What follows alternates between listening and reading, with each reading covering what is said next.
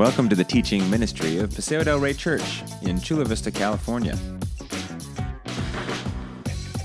We invite you to open up your Bibles as we join Pastor Gary Bowman for today's message.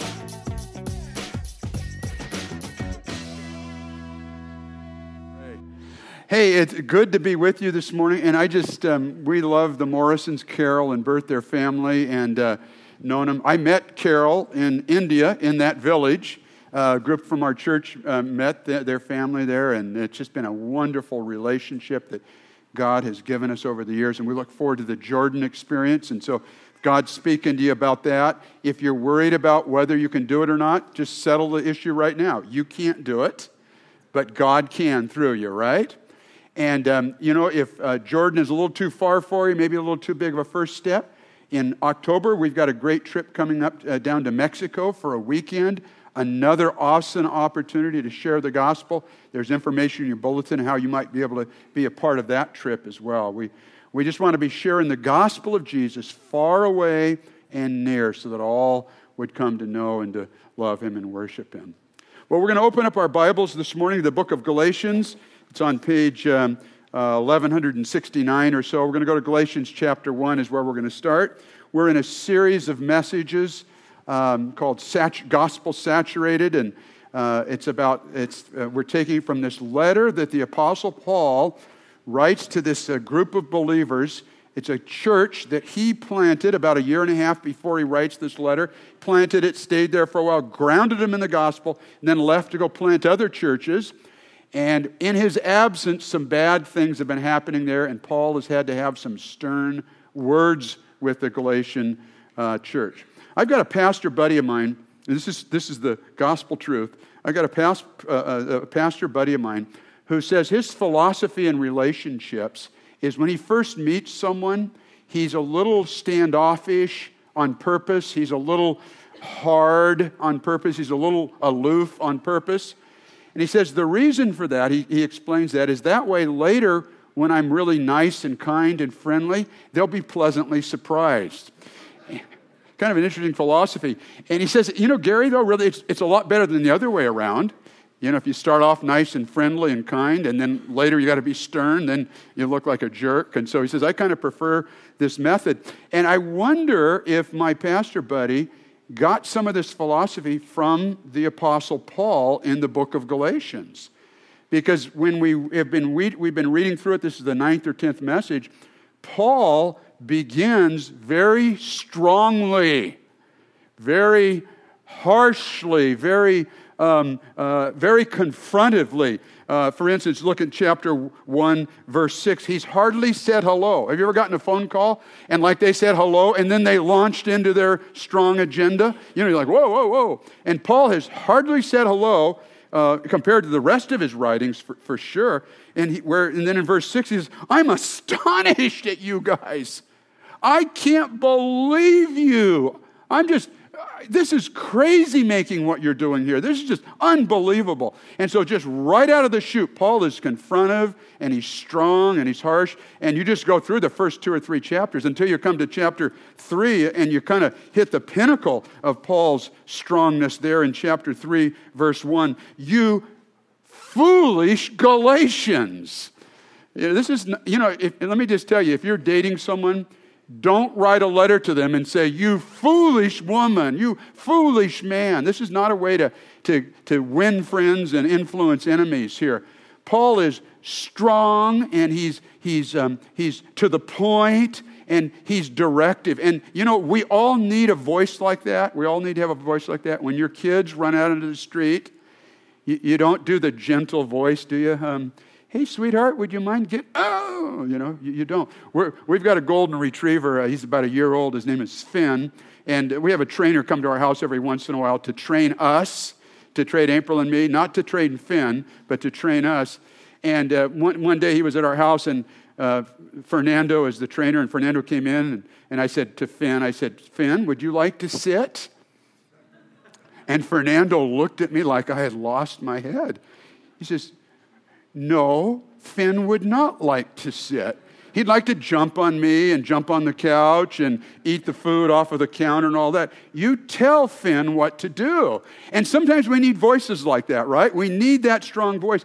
And Paul needed this because this was not just a, a minor di- personality difference that he was having with the Galatians. The gospel was at stake, and they were reverting back. They were going back to trying to earn God's love and to keep God's love by being better than their cranky neighbors.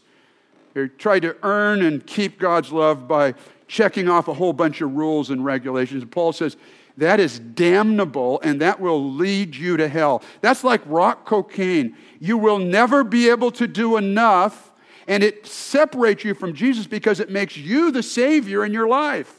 Rather than Jesus being the Savior, all the good things and the right things and the things that you don't do that are wrong, you are putting your faith in yourself and you become your own Savior. And so Paul doesn't say to the Galatians, Would you guys like to sit down?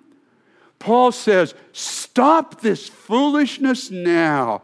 And, and we've just been saturated in the gospel in these 10 weeks. But something very curious happened two Sundays ago when Pastor Derek preached. Something very interesting happened. Paul's tone began to change. Paul began to dial down the volume in his words to the Galatian church. And in chapter 4, as Derek preached to, to us that week, in, uh, in, in chapter 4, we, we come across this interesting verse in verse 6. Paul says, and he's been leading up to it, because you are his sons. Now look back to verse 4. But when the set time had fully come, God sent his son, born of a woman, born under the law, to redeem those under the law that we might receive adoption to sonship. Now, I don't know about you. There are some words that are, that are meant to be spoken loud, right? And there's other words that are not meant to be spoken loud. Adoption is one of the words. I never hear anyone shout, Adoption! You know, when you say adoption, you go, Adoption. You think about all that it means the embracing and the enfolding and the gathering in and the loving relationship that adoption is, the miracle that adoption is. It, it's this gentle word. And so you see, we're beginning to see, and already had seen, this, this dialing down of the, of the volume in Paul's tone and his mood. He's speaking now more familial. Speaking, you know what Paul sounds like to me? He sounds like a mother gently speaking to his child, her child.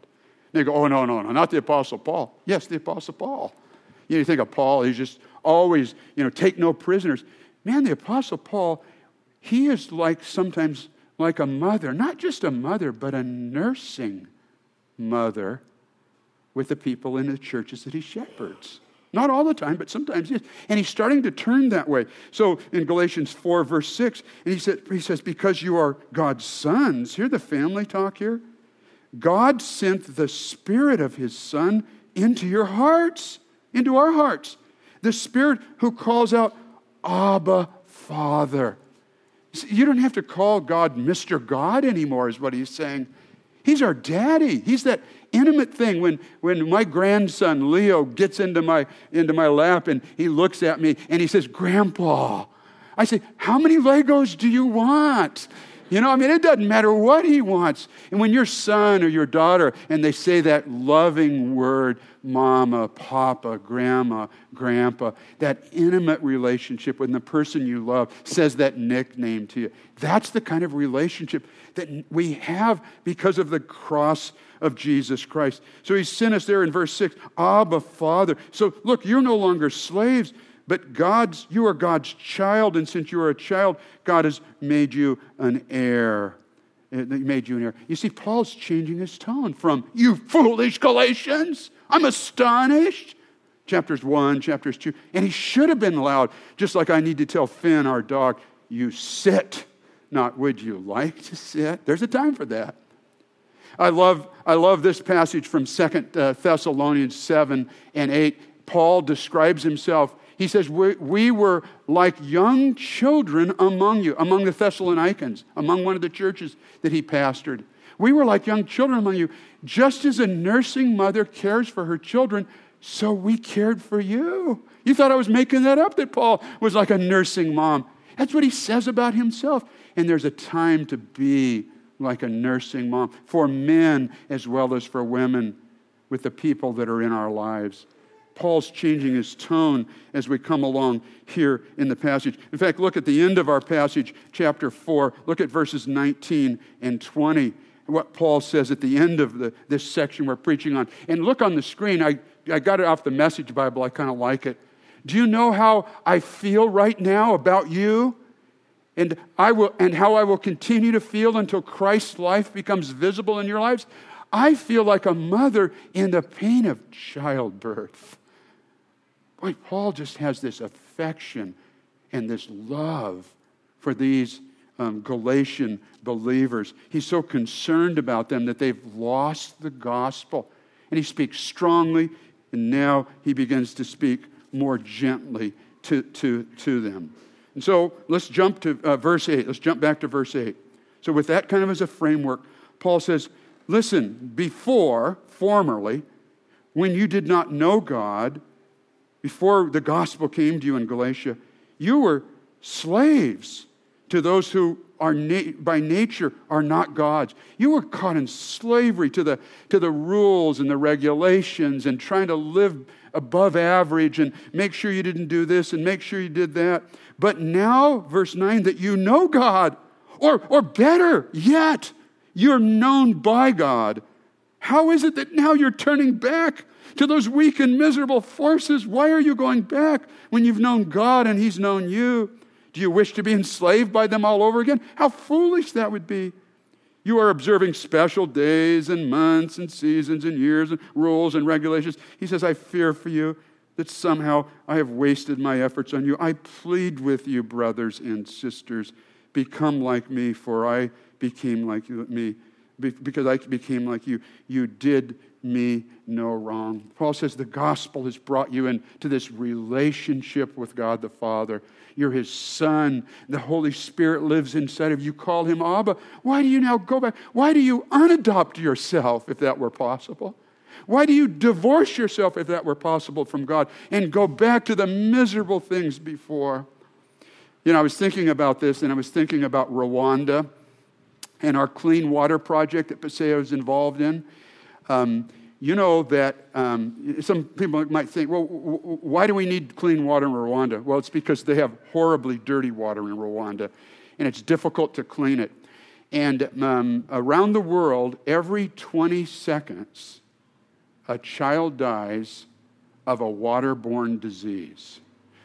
So we've been here 40 minutes or so. So there have been more children that have died since we began worship this morning than there are people here in the worship center this morning. That ought not to be, right?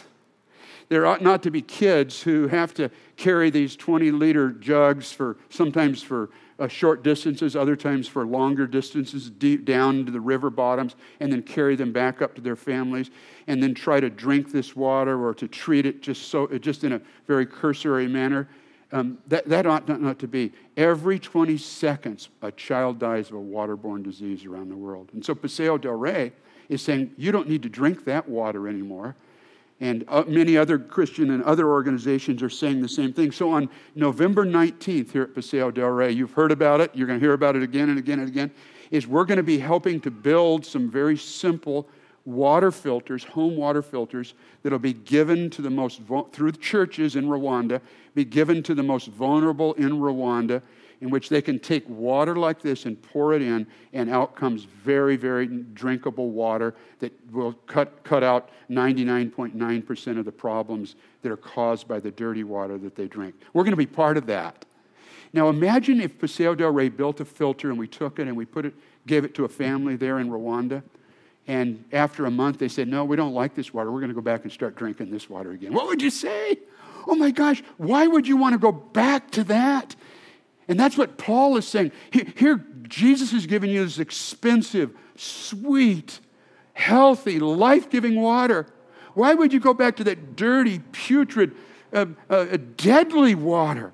Paul's saying, don't go back to the law. That law will kill you and do you in. He says in verse 9, he says, But now that you know God, or rather are known by God. that word rather there means more importantly. He says, now that you know God, that's good to know God. But you know what's even more important than knowing God? Is knowing that God knows you and that He knew you before you knew Him, and that He'll always knew, know you. You know, there has God knows you so intimately. There has never there has never been a second in your life in which God was distracted from you. God says that He has written your name. He's engraved it. He's etched it in the palm of His hand. He has never forgotten you. He knows even when the smallest of hairs there's not very many left, fall out of your head. He is always attentive to you. He loves you. He knows you. And He knows everything about you. And he, he knows everything about you. And He still embraces you. And He adopts you. And you are His son. He knows you. It, you see, the gospel tells us that it's, that it's not about, um, about uh, uh, us knowing God as much as it is about God knowing us and His regarding us and His loving us. Paul's getting really personal here, verse 12. He says, I plead with you, brothers and sisters. I plead with you. Something's happened in our relationship.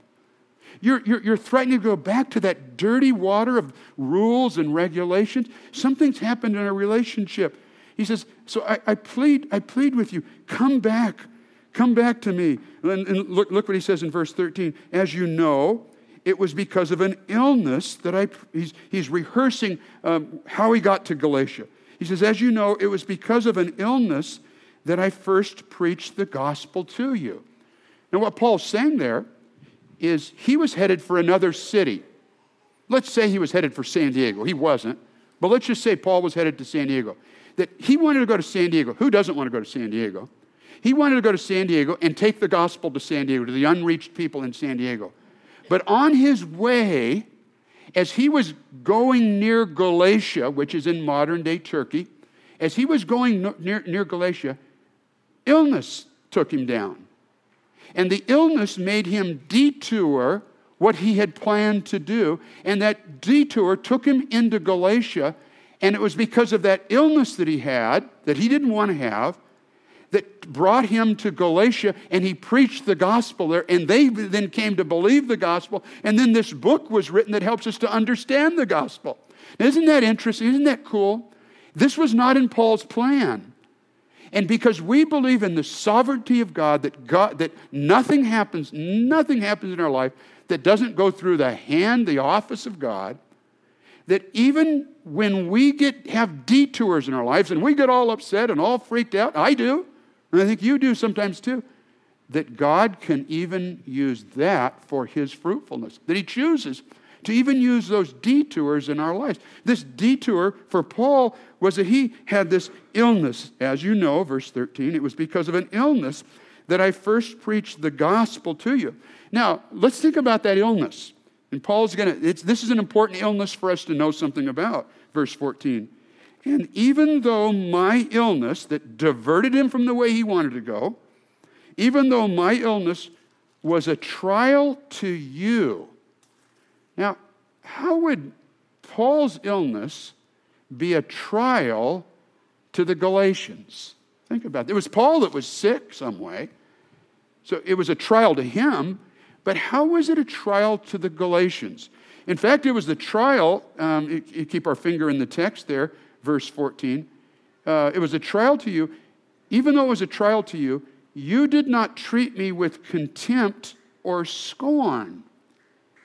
So there was something about this illness or disease that the Apostle Paul had that he didn't want to have, that diverted his course to go to Galatian, Galatia, that would have naturally made those people in Galatia go, ugh, ooh, man, that's ugh, that would have caused them to scorn the Apostle Paul or to be contemptuous of him. So, like if he has the flu and he's throwing up, I mean, that doesn't make, make people scorn you, right? That's maybe some people think it is as well. Yeah, he was throwing up all over the place and people are going, ugh.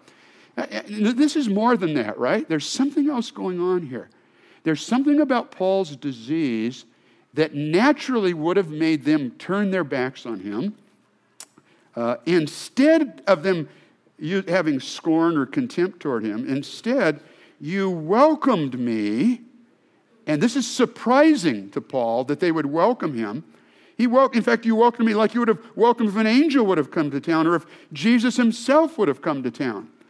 So, what is it about this illness that the Apostle Paul has that diverted his course that would have naturally made them go, oh, I don't like this? Well, I have, a, I have an idea what it is, but I'm not going to tell you today. You have to come back next week. And Derek's going to explain it to you next Sunday when he's preaching. I love this, Derek. Yeah, tag team on this stuff. Here's what I think it is. And this won't count in getting into heaven. I think Paul had something wrong with his eyes in that his eyes bugged out major league. Not, not just a little bit, but were like bugged out of his, his face. You go, oh, what a stupid thing that would be, Gary. How'd you come up with that thing? I read my Bible. That's the best way. Context, context, context. Context immediately, bigger context, bigger context. We keep our finger in the text. Why would I say such a silly thing like that? Well, verse uh, 15. Um, uh, uh, where then is your blessing of me now? There's been this alienation. I can testify that if you could have done so, you would have torn out your eyes and given them to me. Now, we know that that was used sometimes as an expression like I might say to April, Oh, honey, I would tear my heart out for you, okay? Of my expression of my love for her. But it was very seldom used expression. And we think it probably this is not what it was not just an expression of love, but that Paul actually had something that was somewhat weird about his eyes that made people go, I don't know if I want to hang around this guy. Now, one more clue that that might be the case is in the end of chapter 6, verse 11. Uh, Galatians 6 11. See what Paul says there. See what large letters I use as I write to you with my own hand. Now, a couple of things about that verse is most of the time when uh, someone would write a letter, they wouldn't write it themselves. If they, they would have a scribe write it, they would dictate it. Paul knew how to write. So this is unusual. And I think this shows a couple of things. It shows Paul's, he's compassionate about it. He wants to write this letter himself, which is unusual in itself. But notice what, he, what does he say? Look at what large letters I write this letter to you. So he's got these big letters as he's writing, bigger than normal. They're not 10 font, right? It's like 36 font. They're big. Now, why might that be the case? Well, I would suggest one of two things. One is sometimes if I'm ticked at my wife and she's out and I need to leave her a note, my handwriting looks different than when I'm calm. Does this ever happen to any of you guys? No, I'm sure it doesn't. I know it does. You know, it's I'm going to scribble this thing, honey, don't do that again, or whatever the silly thing is I write. So Paul might be writing with big letters to get their attention, right? Exclamation mark. Or if he had really bad eyesight, how would he write? With large letters. So, just putting the pieces together, and again, when you get to heaven, if Jesus asks you what was Paul's uh, illness, don't say Pastor Gary says, okay? Because I don't know. But this is what I'm guessing that it was something that was somewhat loathsome to the people there. So, Paul is rehearsing all this to say, gosh, you guys love me in spite of my weirdness and my weakness. This is what the gospel does, doesn't it? It lets you love someone like me. Warts and all, problems and all, messiness and all, brokenness and all. It allows me to love you, brokenness and all, messy. It loves a husband and a wife to love each other, brokenness. All. The gospel helps us to love people in that way. And so eh, Paul is rehearsing how they loved him. But something has happened. Since Paul was there a year and a half earlier, they've turned on him. Where there was affection, now there's distance. Where there was empathy, now there's standoffishness. While where there was friendship, the Galatians now see Paul as their enemy. He says, What in the world has happened? And there we are at verse 16. He says, Have I now become your enemy by telling you the truth? Have I now become your enemy by telling you the gospel truth?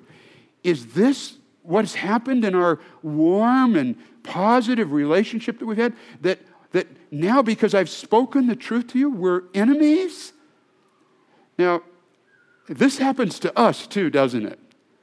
Sometimes we speak truth into other people's lives.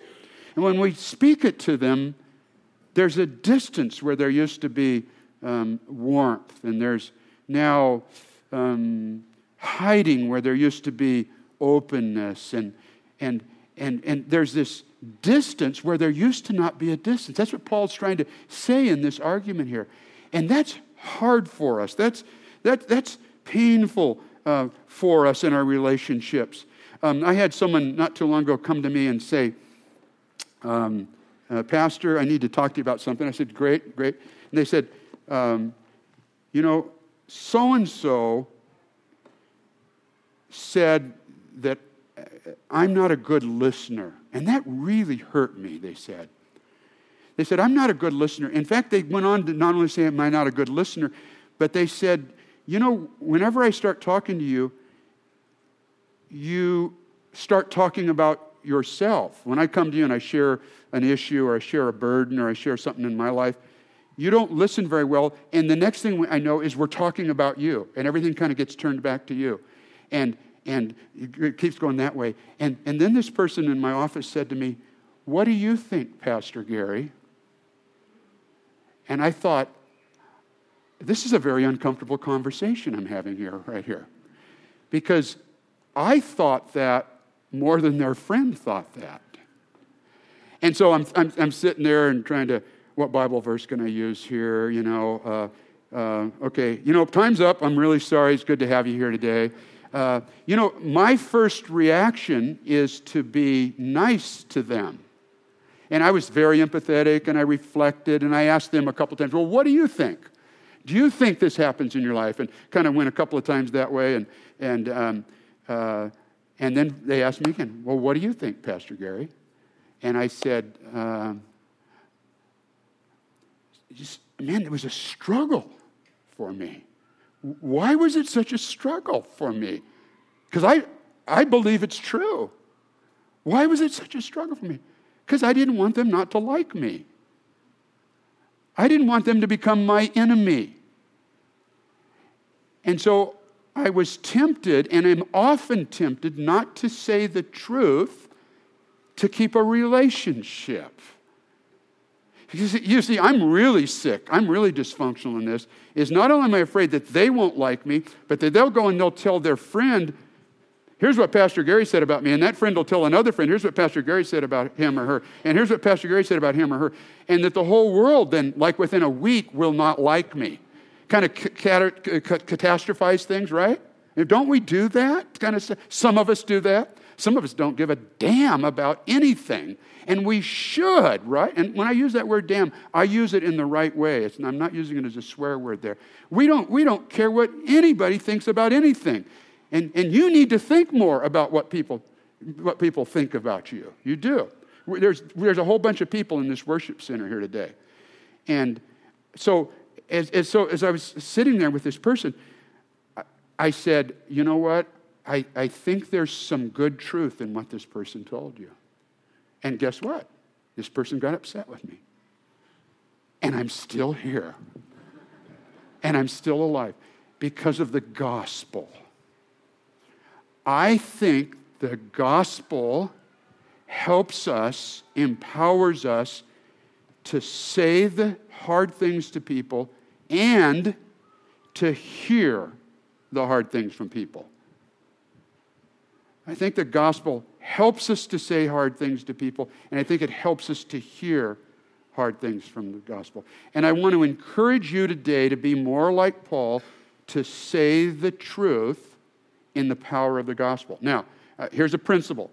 If you find yourself often having hard conversations with people, dial it down okay if that's your tendency if that's your if that's your bent to, you know you, you you know you're just kind of bumping and confronting people more often dial it way back. But if you have a tendency not to confront people with the truth, to speak the truth and love into their lives, I want to tell you in the power of the Holy Spirit to dial it up.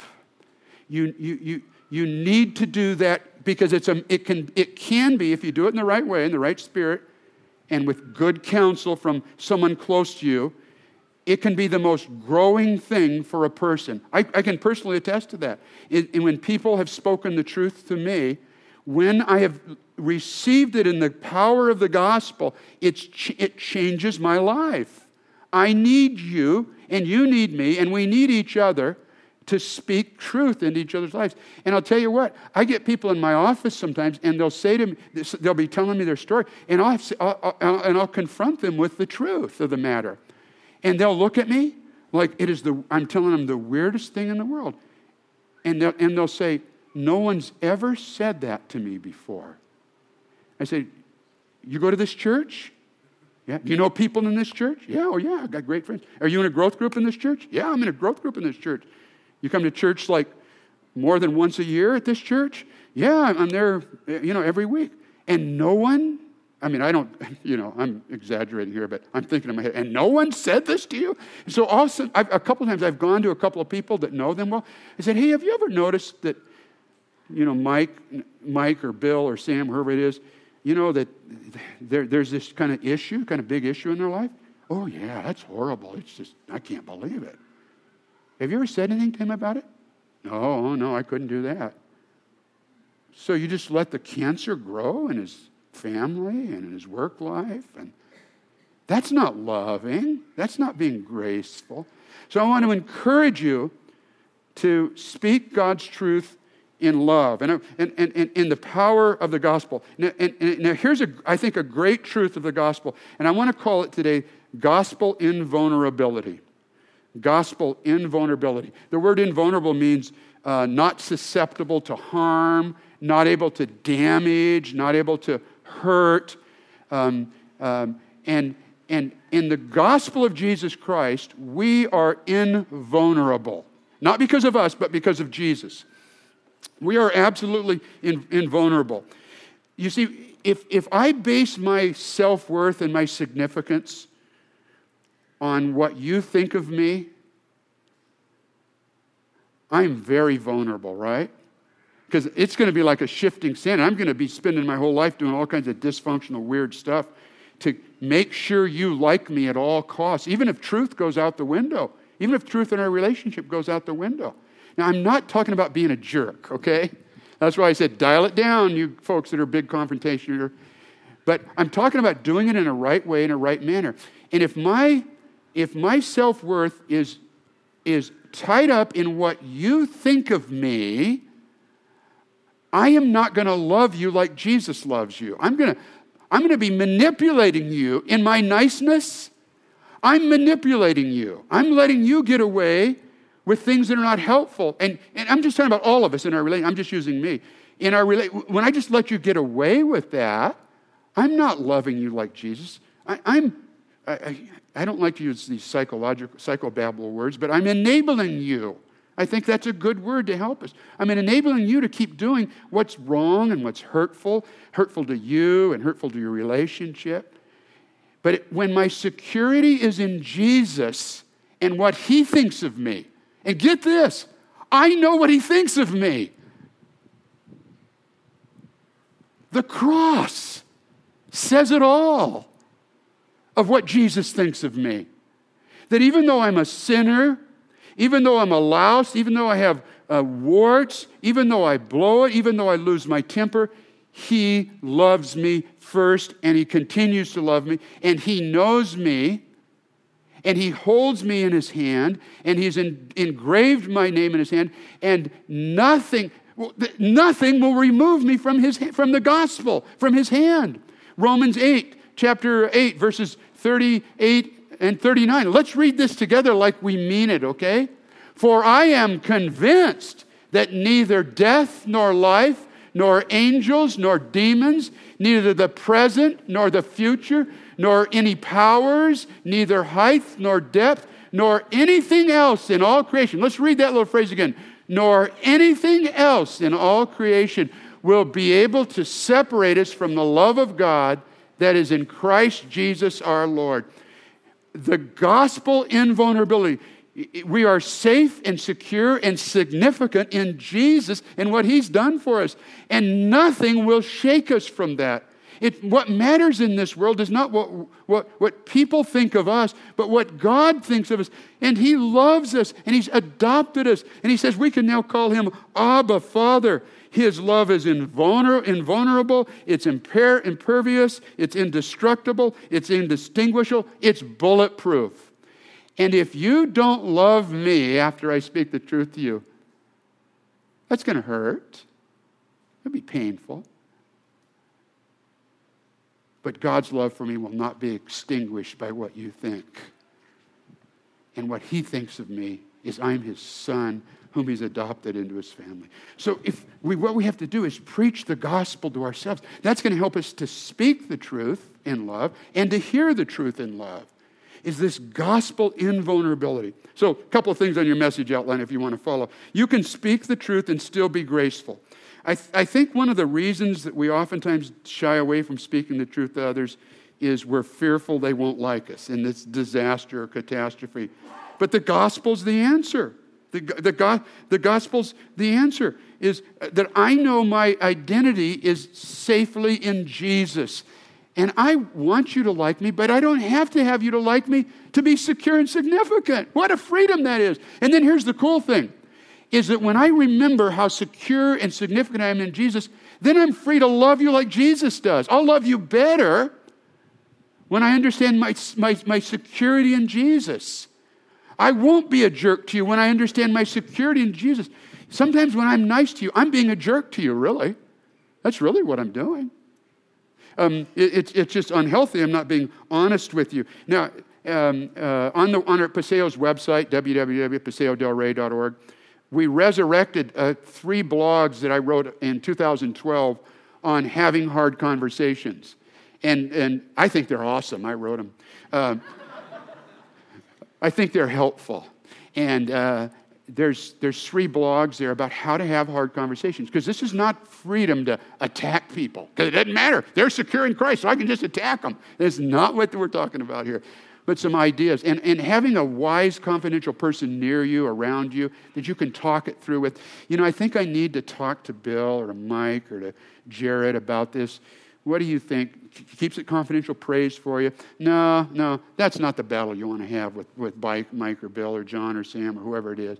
You know, yeah, no, or, or yeah, you, you do need to talk to him. You, need, you know who's the best in the world for this is my wife. My, my wife is so sweet but she's so strong. And I just love this about her. She'll just say to me, You need to say it. Because, oh, no, no, they won't like me if I say it. You're being dishonest.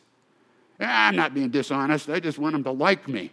You know, you're being dishonest. That's, those are conversations, real conversations that we have at our house. Um, another reason we're fearful of speaking the truth is sometimes we think it's antithetical to grace. We think it's the opposite of grace, and that if we speak the truth, then we're not being graceful to people. But you you do this with your kids all the time. We've confused, we, we think that niceness and grace are the same thing. They're not the same thing. I, I, sometimes when I discipline my kids, I'm not very nice to them. You know, my, my kids, I'm sorry, my five, six year old grandson, you can't get an iPhone 7. I don't care if you do call Child Protective Services. You're not getting one. You know, I'm, he's very mad at me. He's very upset at me. But I can be graceful about it, right? And I think it's the best thing for him. Not he doesn't want an iPhone 7, but I think it's the best thing for him. I think when Paul confronted Peter in the book of Galatians, here it's recorded, I think it was a firefight. I think it was a pretty big blow up. But it would have been very ungraceful for Paul not to have confronted Peter. I think when Jesus said to that woman that he's sitting at the well with, Why are you having sex with someone you're not married to? How, how'd you know I was having sex with someone I'm not married to? well, I know a thing or two. That was graceful, wasn't it? Well, but it, but it wasn't very kind. Kind and grace are not the same. Nice and grace are not the same thing. It was graceful and it brought healing and brought life into, into, into her life. Proverbs 27 6, and a bunch of others on your sheet there. Wounds from a friend can be trusted, but an enemy multiplies kisses. I want to be a trusted friend. You want to be a trusted friend with people. And I, and I find myself kissing people sometimes. That's what an enemy does. That's what Judas did, right? And I want you just to ask God are you guilty of becoming an enemy to people to keep them liking you? Because that's what he says we are when we don't tell people the truth. Now, again, here's what's the principle? If you confront a lot, tune it down. If you don't confront much, tune it up in the power of the Holy Spirit. Okay, uh, here's just uh, one more. Uh, welcoming truth opens doors for gospel growth.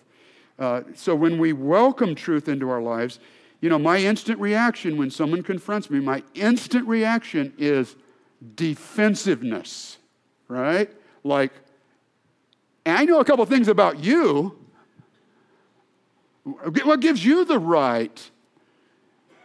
But if I if my security is not in what that person thinks of me, but my security is solid in Jesus Christ, even though that hurts, confrontation always hurts. It's always uncomfortable, always.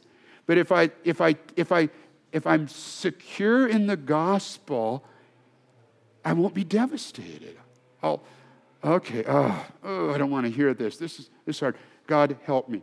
Now I just want I want to say something about this too.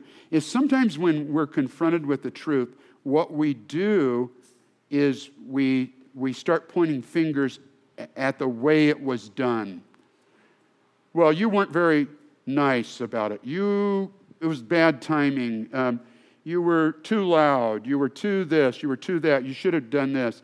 And while I think those things are true, can be true, don't miss the truth God has for you in the confrontation. I just see this happen over and over again in my life and other people's lives where we, we look at the process and we begin to blame the process instead of saying, okay, God, yeah, it wasn't done perfectly. In fact, it was done lousy. But God, what do you want to teach me? There's a great another proverb and some others in your list there, Proverbs 15, 32. Those who disregard discipline despise themselves. Do you get that? That if you're stubborn, and when I'm stubborn and defensive with discipline, when someone speaks the truth into me, I'm a self hater. That's strong words. I'm on a suicide mission here. See, the gospel helps me to be secure in Jesus Christ so that I can take discipline. But the one who heeds correction gains understanding. The Hebrew word is the word for, for the heart. I want more heart. And it comes oftentimes through the correction of another brother or another sister.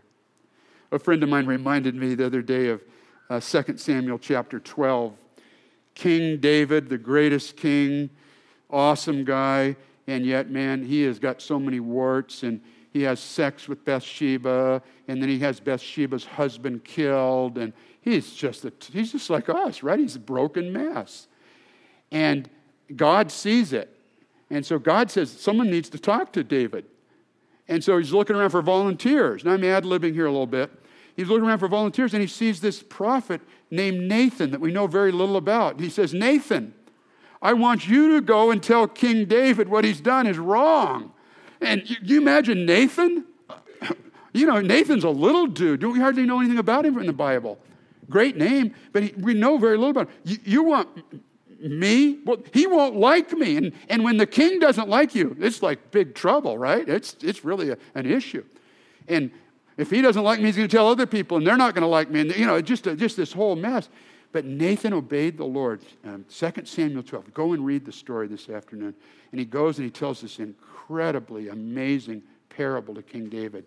And as David hears this truth, he is convicted to the heart and he repents of his sin and he goes on, get this, to write Bible.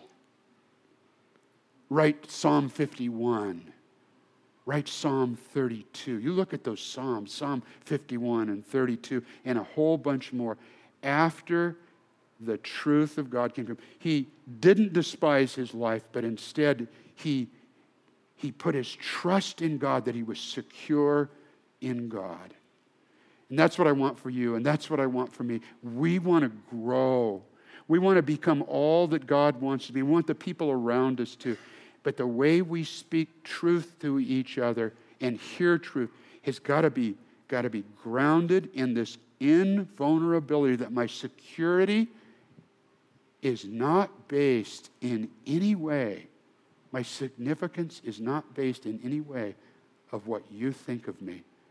And the cool thing is that this causes me to love you more than you've ever been loved by me before. Let's stand together and pray. Our worship team is going to come, and then our offering, our ushers will come as well. Jesus, um, help us to preach the gospel to ourselves, to remind ourselves and remind each other where our security and our significance come from. That they come from one place, and we can chase after it all kinds of places. We can chase after it after our appearance, or we can chase after our security by our possessions, or our houses, or, or, or our reputations, or, and what other people think of us. But Lord, that is just like serving rock cocaine. It is just a, a never ending, horrible enslavement. And we will not go back there. We will not go back there. We are safe and secure in you, Jesus of the cross and the empty tomb. We are safe and secure forever, and nothing will separate us from you. It is you alone that we need. In Jesus' name, amen.